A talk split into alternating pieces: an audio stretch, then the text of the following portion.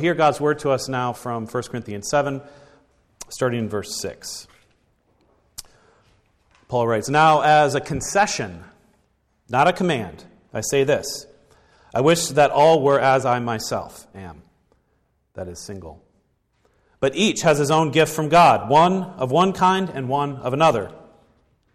To the unmarried and the widows, I say that it is good for them to remain single, as I am.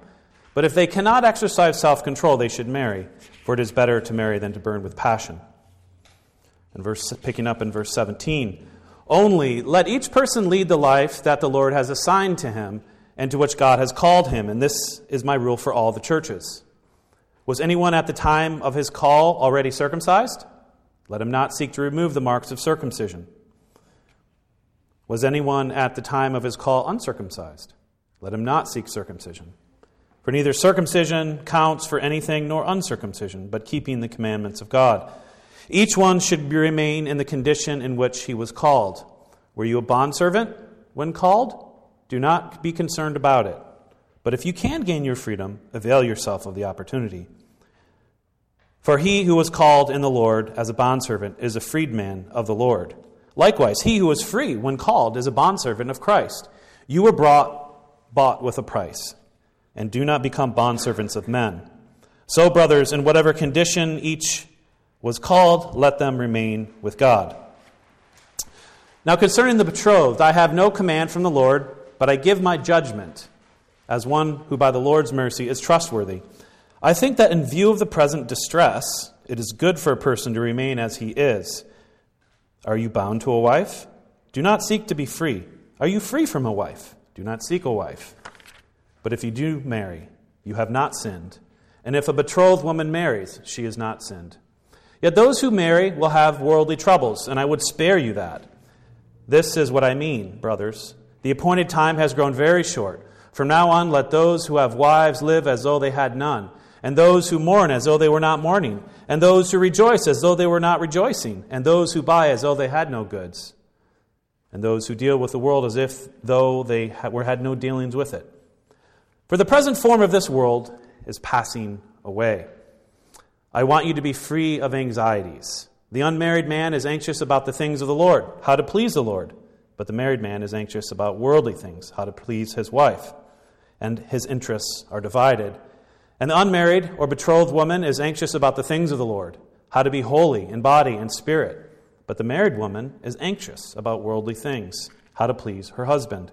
I say this for your benefit, not to lay any constraint upon you, but to promote good order and to secure your undivided devotion to the Lord. If anyone thinks that he is not behaving properly towards his betrothed, if his passions are strong and, is, and, and it and it has to be, let him do as he wishes. Let them marry. It is no sin. But whoever is firmly established in his heart, being under no necessity, but having his desire under control, and has determined this in his heart to keep her as his betrothed, will do well. So, then, he who marries his betrothed does well, and he who refrains from marriage will do even better.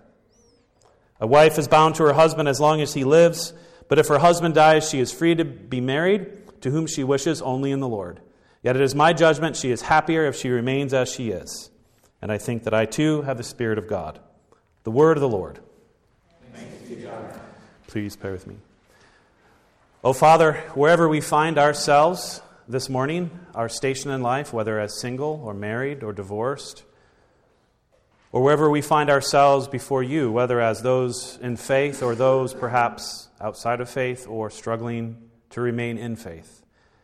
Help us to know that you are the Lord that meets us in whatever station we find ourselves in life with grace, and that you're always moving towards us and drawing us toward yourself and not away. And so meet us this morning in your word. We pray in the name of Jesus. Amen. So then, he who marries his betrothed does well and he who refrains from marriage will do even better. There is almost no Protestant that takes this chapter serious. There's almost no Protestant tradition that honestly takes this chapter serious, and especially contemporary. um, we don't really wrestle with the logic. And, and part of the reason is Paul is very clear when he's arguing about whether you should marry or whether you should stay single. He's, he's in a sense, giving his own judgment, his own opinion would be too low, but I mean, he's, he's given you reasons. He's making an argument for why you should remain single instead of getting married. Um, and yet, we don't really, uh, we honestly never wrestle with this text. And yet, and yet, it is, it's a radical text. And in the early church, for the first few hundred years, this text was actually held up as the ideal rather than marriage, and that many saw that the ideal was singleness. And so this morning I want us to wrestle with the radical implications behind this. I want us to, in a sense, make sense of how on earth can what Paul says be true or possible, especially in our own context. And I've been talking about um, this idea that I've introduced uh, of a new creation sexuality. A new creation sexuality. And, and really, this, this, whole, this whole passage depends on having this understanding of how the new creation has changed, transformed our understanding of sexuality. Just, just as we looked for, for a good 12 weeks at the, the original creation, and how the original creation was the basis and foundation for understanding marriage itself. What Paul says here about singleness requires us to look ahead to the new creation in order to understand what it means. And to be clear, a new creation sexuality is not a canceling out of the old creation. It's a reaffirmation of it in many ways. It's an affirmation of the goodness of the body. That's what the resurrection of Jesus is about the goodness of the body. It's an affirmation of the givenness of male and female. It's an affirmation of the covenantal bonds of marriage between male and female. It's an affirmation of the goodness of marriage as God has given it. And of course, when both Jesus and Paul get to questions of sexual ethics, in every case, they always turn backwards to the original creation story of Genesis 1 and 2. And so to talk about a new creation sexuality isn't, in a sense, to cancel out um, the old creation, the original creation, and yet there is a transformation. There is a change. There is something that we could call a new creation sexuality, and it's the emergence of the possibility of singleness as a viable option in the world, which is new. And it might not seem like a big deal, but it's pretty incredible. Before Jesus came in the Old Testament, in the Jewish tradition, there you cannot find a single positive affirmation of singleness. In fact, it was quite the opposite. But with Jesus and the advent of Christ, you have this affirmation of the goodness of singleness. And it marks this question of a transformation. So, what I want us to focus on today in particular is the, the nature of that transformation. And the, the, well, the one question I want to begin answering, and I only begin to start answering this, it'll take another um, seven weeks to fully answer this question, but is this How is it possible to live a sexually fulfilled life as a celibate, single person? How is it possible to live a sexually fulfilled life as a celibate, single person? That question might seem to be complete and utter nonsense to you. And yet, the dawn of the new creation in the person of Jesus Christ makes this a possibility. And that's what I want to explore with you this morning, what you might consider the basis or the foundation of a new creation sexuality. So there's three things in this text that I think are really important for us to wrestle with. There's a transformation, an orientation, and a consummation around new creation. A consummate, I'm sorry, a transformation, an orientation, and a consummation. And the first thing is this: is this transformation. And before we actually can get deep into what Paul is saying here and what he means, I think we need to step back and consider what does resurrection mean for how we think about the body and how we think about the creation itself? And last week, on Easter Sunday, I preached on the resurrection body. And in that, we, I looked at uh, 1 Corinthians 15, in that section where Paul talks about sowing seeds, and this, that the body is like a seed. It's sown in the ground and it dies, and it's resurrected. And the Paul's point was that there's a sense in which the body, the same body you have, is the same body you'll have in heaven. But it's like the tulip bulb and the flower, right? The tulip bulb, you look at the bulb, and if you never saw a tulip, you would actually never have any sense of what that flower will look like. And Paul is saying, Your body Right now it's like a bulb. But someday in the resurrection, it will be glorious. it will be like that tulip. You can't, your mind can't go there. There's a transformation, and yet it's the same thing, right? And that's the essence of resurrection, right? That God is transforming the universe.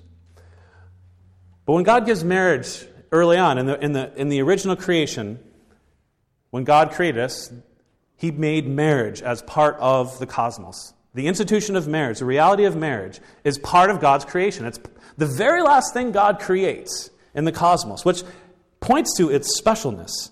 And as I've already mentioned, that in ancient Jewish culture and in the Old Testament, men and women had a duty to marry, an obligation to marry. You will not find a single positive reference in all of the Old Testament to the single life. The one time that God commands somebody to be single, it's the prophet Jeremiah. And he is commanded to be single for this reason Your life will be a sign of my judgment on faithless Israel.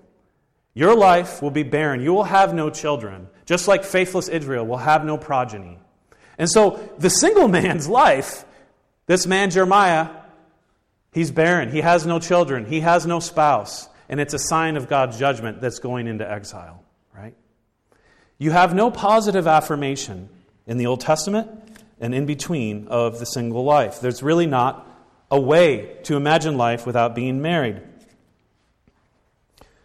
And the reasons actually are quite good. It's not as if it's not an arbitrary decision. And we, again, I talked about this at length in the first part of our sermon series back in the fall. That God created us as image bearers to have certain desires and instincts that can only fully be satisfied in marriage. God created you to desire intimacy and oneness, right? Adam found no helpmate, nobody that was like him. God puts him to sleep, and he draws the woman out, brings the woman to him, and Adam says, ah, Bone of my bone, flesh of my flesh. One that is like me, that yet is not like me. a mate. And the man and the, and the woman shall come together, and they become one flesh. And it's that idea of intimacy and union that as human beings we desire to be known and to, to know another, to give ourselves to another, to be intimate. And so there's a sense of intimacy that we all are driving towards. And marriage and the old creation and the original creation was the fullest expression of realizing that intimacy. But there was also this other aspect of fruitfulness that when God created human beings in his image, he said, Be fruitful and multiply, right? The most obvious and frontline way that, that we fulfill that is by marrying and having children, progeny. And part of our progeny and part of our children and offspring is fruitfulness, culture making, vocation. In the ancient world, vocation was centered around life of the family. And so there's this urge for fruitfulness, for productivity. But there's also this urge, the third one, is belonging. We were created for a relationship. We do not do well on our own. We need community. And so, what happens if you're a single person in the Old Testament or even today? You can have a sense that you have no place you belong, you have no family. And so, God has given marriage to meet these deep human desires. And so, when Jesus comes along and he's teaching in, in Matthew 19 about divorce, and he lays down a rather strict understanding of the grounds for divorce. The disciples are astounded and they say, Well, if that's the case for a man to divorce his wife, it's probably better not to get married. And then Jesus said, Well, yes, there's another option for you. And he says, Not everyone can receive this saying, but though, only those from whom it is given. There are eunuchs there are eunuchs who have been so from birth, and there are eunuchs who have been made eunuchs by men, and there are eunuchs who have been made themselves eunuchs for the sake of the kingdom of heaven. Let the one who is able to receive it receive it. Jesus is saying, you know what? A eunuch is not as one who's unnaturally cut, who cannot be married, cannot consummate, right? There are eunuchs for the kingdom. There are eunuchs that because they're born that way, and this is a possibility. And what you this is so revolutionary. I know I've been talking about this. You guys are all used to the revolution now. But you have to understand when Jesus, as a single male in Jewish culture, he's a complete outsider.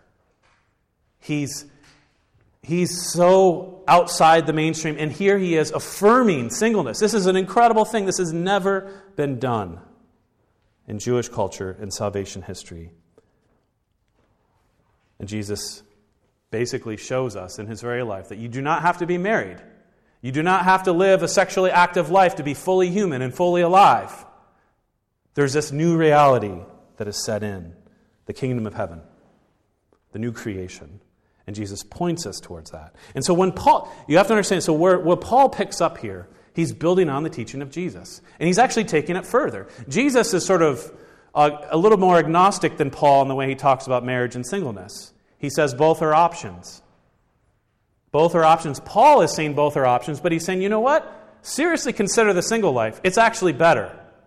This is his judgment. It's potentially better, is what Paul is saying. See, the power of the kingdom for Jesus, as when he talks about being a eunuch for the kingdom, he's saying, and this is Paul's understanding too, is that the power of the kingdom is so strong in your life that you don't even desire marriage. Marriage, or rather singleness, for Jesus and for Paul, uniquely, is a sign of the new creation, of the dawning of a new era. The very possibility of it points to something new. Something that, if you were to look at the old creation and how God created us, you would never arrive at singleness as a viable option or an ideal option. And yet, that's what, that's what Paul is saying. And now, the critical question you're probably asking is well, okay, um, how does that work? how does it work that singleness, celibate singleness, can be sexually fulfilling? Now, I want to go back to those categories that I mentioned earlier intimacy, fruitfulness, and belonging. See, under the old creation, the original creation, intimacy was consummated with union with one spouse. That was the ultimate sort of expression of it. Of course, you have intimacy with other relationships. But Jesus says and teaches marriage is a temporary union. Marriage is a temporary union and it's passing away. In Matthew 22, he says, For in the resurrection they neither marry nor are they given in marriage, but they are like the angels. And what he's saying is this in, mar- in heaven, you don't realize this, there's actually no marriage. There's no marriage in heaven. Marriage will be as a thing of this age, and someday it will pass away. That's a pretty incredible thought. Now, think about that as married people that the person you are married to now, will, you will not be married to in heaven. That's a pretty incredible thing, especially for those of us who've been married for a number of years. To think that there will be a state in life when I will not be in the same kind of union with my wife. And yet, that doesn't mean that in heaven we're all unattached. No, there's another marriage, there's another union union with Christ, union with the bridegroom that replaces and overtakes our earthly marriages. So, the new creation points to this intimacy that is already directing itself to our ultimate destination, and that the single person, in a sense, is already living into that reality. In a sense, they are already ahead of those of us who are in married. But there's this other aspect of fruitfulness. Fruitfulness in the old creation, the original creation, was primarily through procreation, through having children, and through work meant to support that family. But what you see in Jesus is you have a vocation towards the kingdom. Jesus comes, he comes to the disciples, the first disciples, Andrew and Peter, fishermen. He says, I'm going to make you fishers of men. You're fishermen. I'm going to make you fishers of men. Jesus doesn't go to the priestly class. He draws no disciples from the religious professionals. He draws them from fishermen, he draws them from tax collectors, political agitators, ordinary, mundane, secular vocations.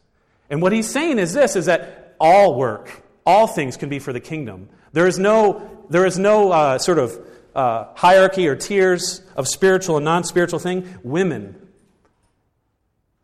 Think about the ministry of women in the life of Jesus. They're not just, your identity as a woman in the ministry and life of Jesus isn't just procreation and having children. It's actually women are supporting Jesus financially in the Gospel of Luke. Women are providing hospitality for Jesus and his ministry. Women are praying. Women are bearing witness to Jesus. And so, what you have here is you have the possibility of fruitfulness, of, of a kind of connectedness in life that doesn't depend entirely on the natural family. Again, Jesus doesn't cross it out, but he opens it up and belonging. And we'll talk in depth about all these things. Jesus, the biological family, the natural family, is no longer the sole means by which we belong in the world. There's the family of the church this or this first becomes our first family, right? Marked by baptism. That you can belong as a single person, as a eunuch. And you can have brothers and sisters aunts and uncles, parents, and you have kinship and you have belonging. And so all of these things become possibilities in the light of Jesus. And we're going to explore those more in depth in the, in the coming weeks.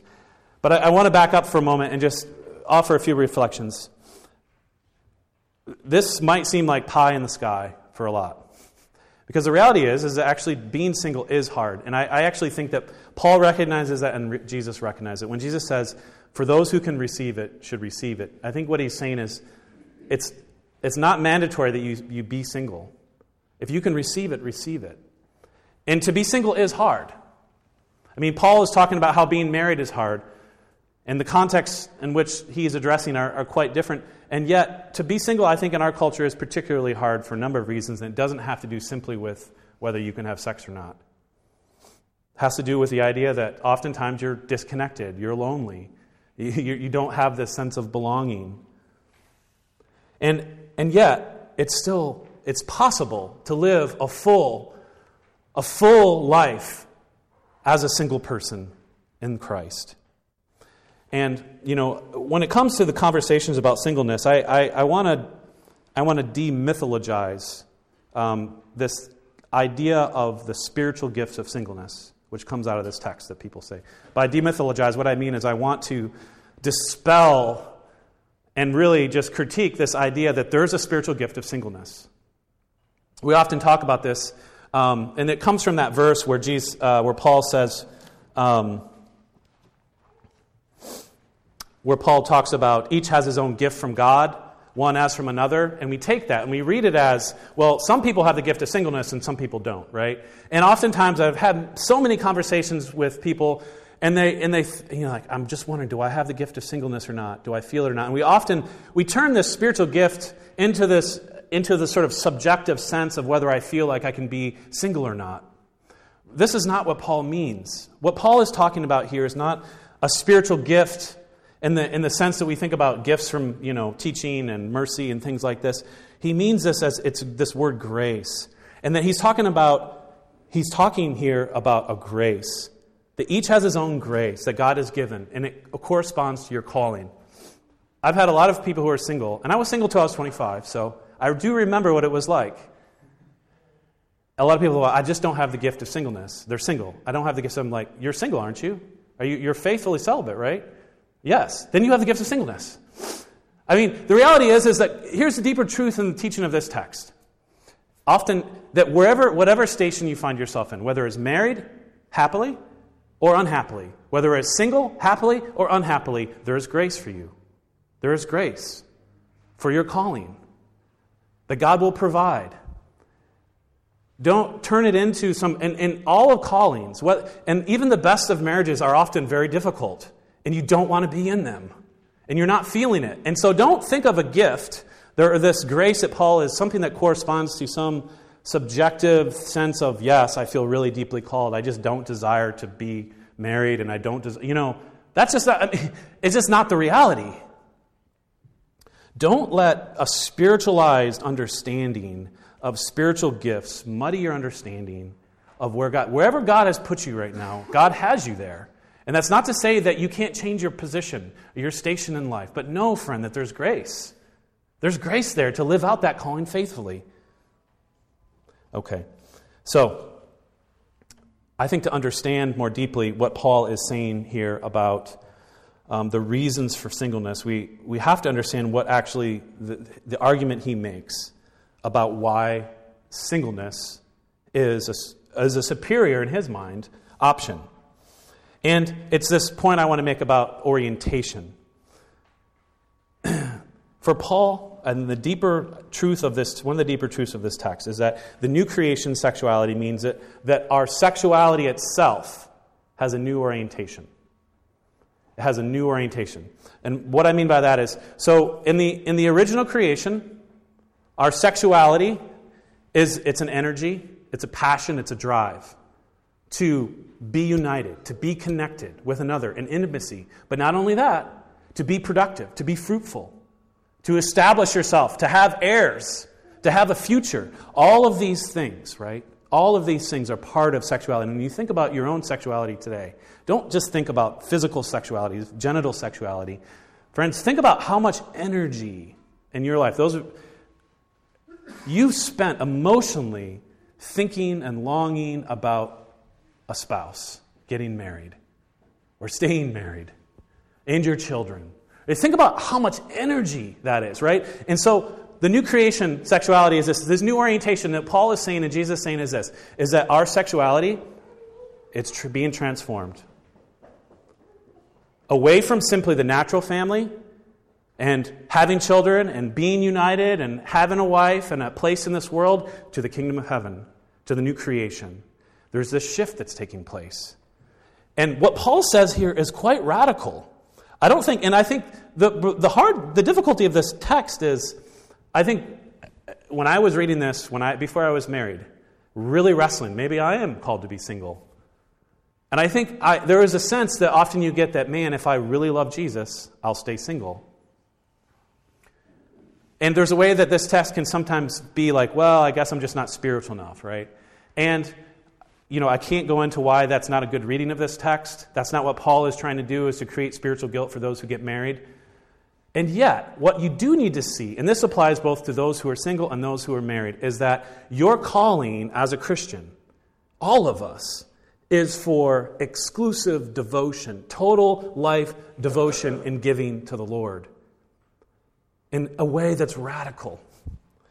It, you know, there's a way that sometimes we, we tend to see ourselves in the church as well. There's guys like Chris or Phil or, or maybe a few really unique people in the church that are they are just totally devoted. They just they're giving their lives completely. And I'm going to, you know, take up a different station that has church in a little bit here, right?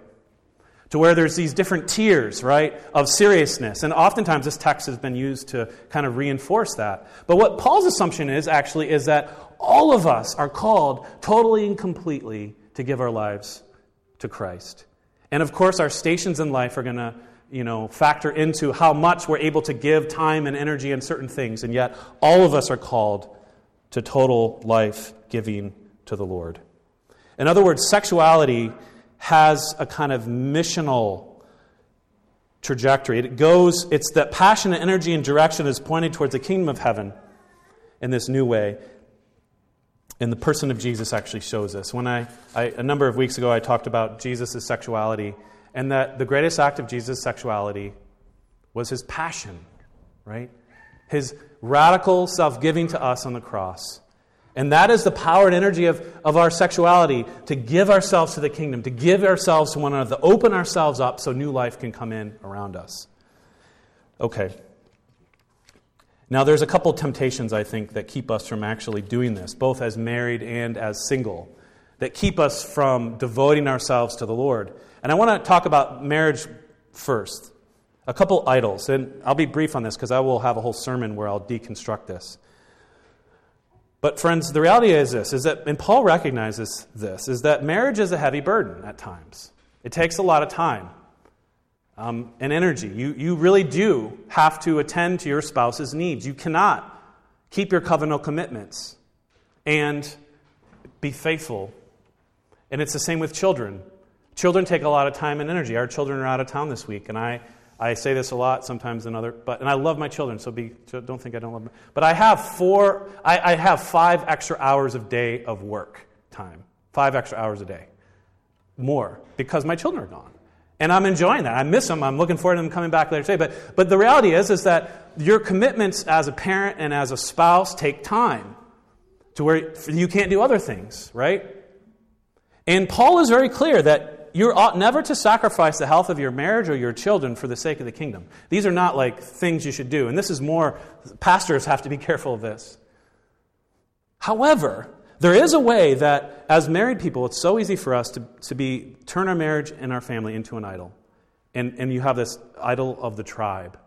And when you have kids, especially young kids, it is so easy for them to be your whole life and universe because they will take everything such that you have no time for others, or at least you feel like you have no time for others. And so there is no others. And so you're just about your family, right? You're just consumed either with your in your marriage and your family. And I want to talk about this in the next couple weeks, but friends, you have to structurally make space in your life as married people, even with a bunch of young kids, for other people in your life. That's part of what it means to live into the new creation as a family with kids. But singles, I think the danger as a single life is the idol of freedom. Singleness in the ancient world was very different than singleness now. Singleness in the ancient world was an odd, strange thing. In fact, especially as a woman, it was a dangerous thing. To be unattached made you vulnerable, financially and sexually. It was society and your status was built around marriage. And so to be single was an odd thing. I mean, there just was no space for it. And today, singleness, actually, it's quite the opposite. Except for maybe in religious conservative circles, singleness is actually the ideal state. Why? Because it gives you maximum freedom and independence to do what you want, right? To kind of move from here to there, to have the job you want, to spend your time how you want. And so it's not, it's not an accident that more and more people are putting off marriage. And yet, there is a way that when Paul talks about singleness here and the good of singleness, I find that sometimes singleness, singles in the church want affirmation as being singles, but they want the affirmation in the way that the world understands singleness, not in the way that Paul understands it. In other words, they want to be affirmed as single to be able to be free and independent and to go and do as they want and to be basically uncommitted. And what Paul means actually is this he's like, your singleness is actually a gift to the church to be more involved, to give more of your life, to be more committed because you have more time and more energy and more money, potentially. See, singleness is not, we, and I want to just challenge the singles here. And I, the reasons for being single, I know, are very different for many. Some of you don't want to be single. Some of you would love to be married, and I know it hasn't turned out. Some of you actually really enjoy being single. And the reasons are different, and oftentimes they're outside of your control. But, friends, we ought to resist the way in which um, we seize on sort of independence and autonomy and stay in that state simply for those reasons. What Paul says in verse 22 is important. For he who was called to the Lord as a bondservant or a slave is a freedman in Christ. Likewise, he who is free is called to be Christ's slave. You were bought with a price. Do not be bondservants of men. Friends, the freedom from marriage, the freedom from having children, is not a freedom to just pursue, pursue the American dream and our ultimate destiny and whatever we want. It's the freedom to give oneself undevoted to the Lord, undivided to the Lord. So, this radical orientation that Paul has, I think you have to, if you're going to buy into this, you actually have to buy into his, the, the third point I want to make, which is his understanding of consummation, the final consummation of our sexuality. I find that the most difficult thing about this text is actually not what Paul says about singleness, nor divorce or marriage, but actually what he says about the imminent end of the world.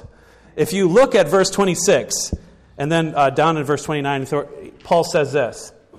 And he's arguing again about, he's giving reasons for why you should stay single. He says, I think in the view of the present distress, it is good for a person to remain as he is.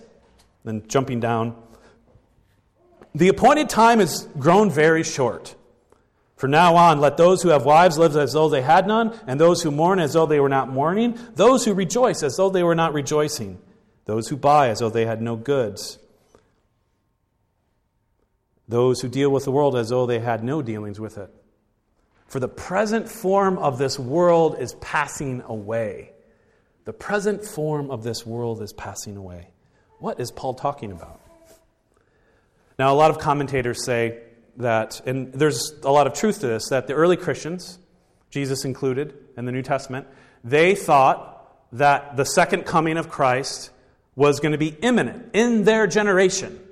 And so, if you know Jesus is coming back within 20 or 30 years, why would you want to saddle down with a wife and kids? And, and so the commentary goes, well, clearly Paul was wrong. We're 2,000 years later. Jesus hasn't come back yet. So, what he says about singleness here, we can sort of take with a grain of salt. I don't think this is a good understanding and interpretation. To, to hold that view isn't necessarily to, to um, um, contradict Scripture, um, but I think it's a short, I, I, think it's, it's not a full understanding, I think, of Paul's thinking about the end.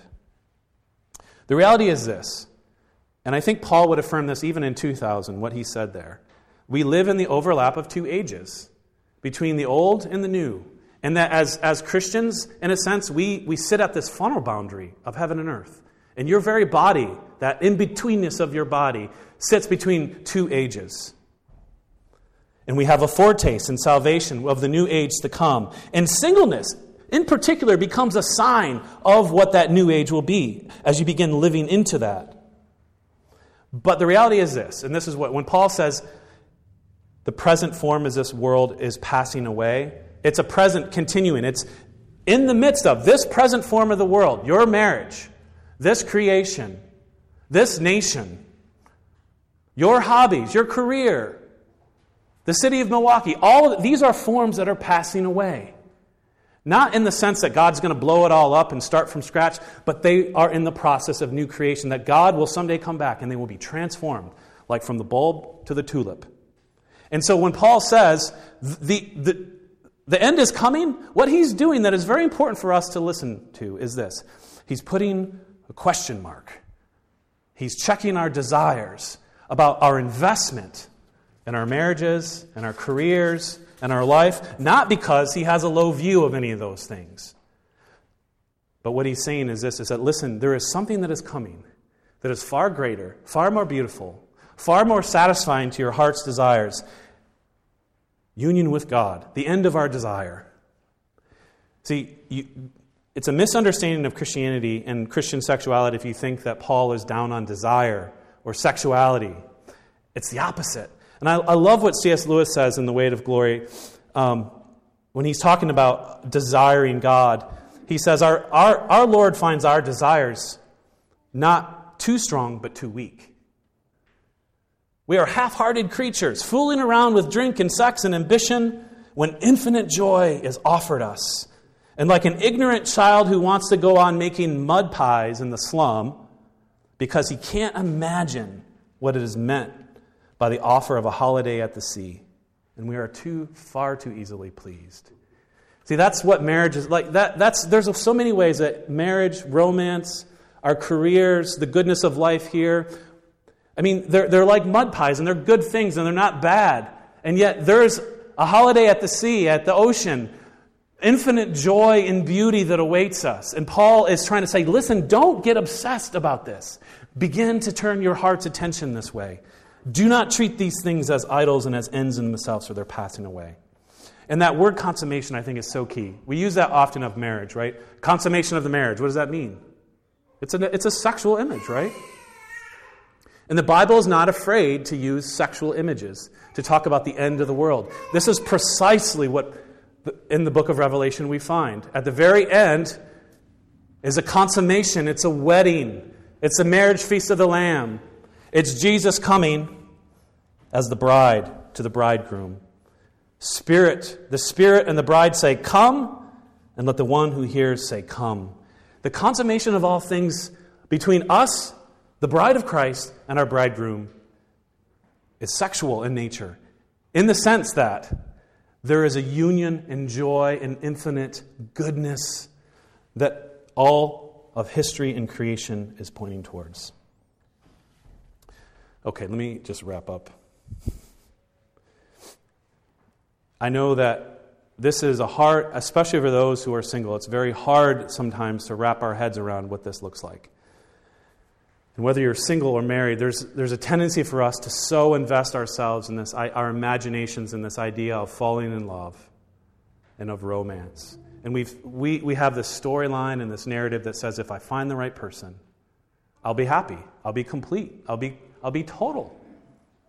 And you know, there's a lot of good about that. There's a lot of good about falling in love. And yet, what you have to understand is this is that, that all human love human romantic love points beyond itself. I mean, you can have the best marriage in the world, and yet it's not going to actually scratch the deepest itch, which is a deep spiritual itch. There is a love yet deeper and more powerful that God calls us to. And all romantic love is just a spark from that, from the volcano and the brilliance of God's love. Let me just close with these words from Revelation. Revelation 19. Then I heard what seemed to be the voice of a great multitude, like the roar of many waters, and like the sound of a mighty pearls of thunder, crying out, Hallelujah! For the Lord our God, the Almighty, reigns. and let us rejoice and exalt and give him glory. For the marriage of the Lamb has come, and his bride has made herself ready. It was great, granted to her to clothe herself with fine linen, bright and pure. For the fine linen is the righteous deeds of the saints. And the angel said to me, Write this Blessed are those who are invited to the marriage supper of the Lamb. Amen. Let's pray.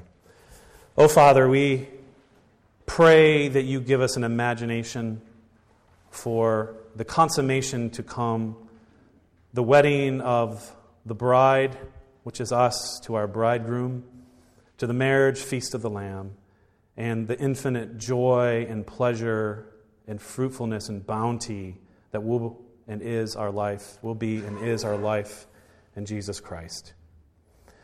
Wherever we find ourselves, Lord, whether in marriage or in singleness, we pray that we would make Jesus more and more the deepest, most passionate love of our lives. And may it not be just empty talk and high minded spiritual reflection, but may it be truly true, O Lord, that we might learn to love you more deeply with all of our lives and turn and orient our hearts towards you. We pray in the name of Christ. Amen.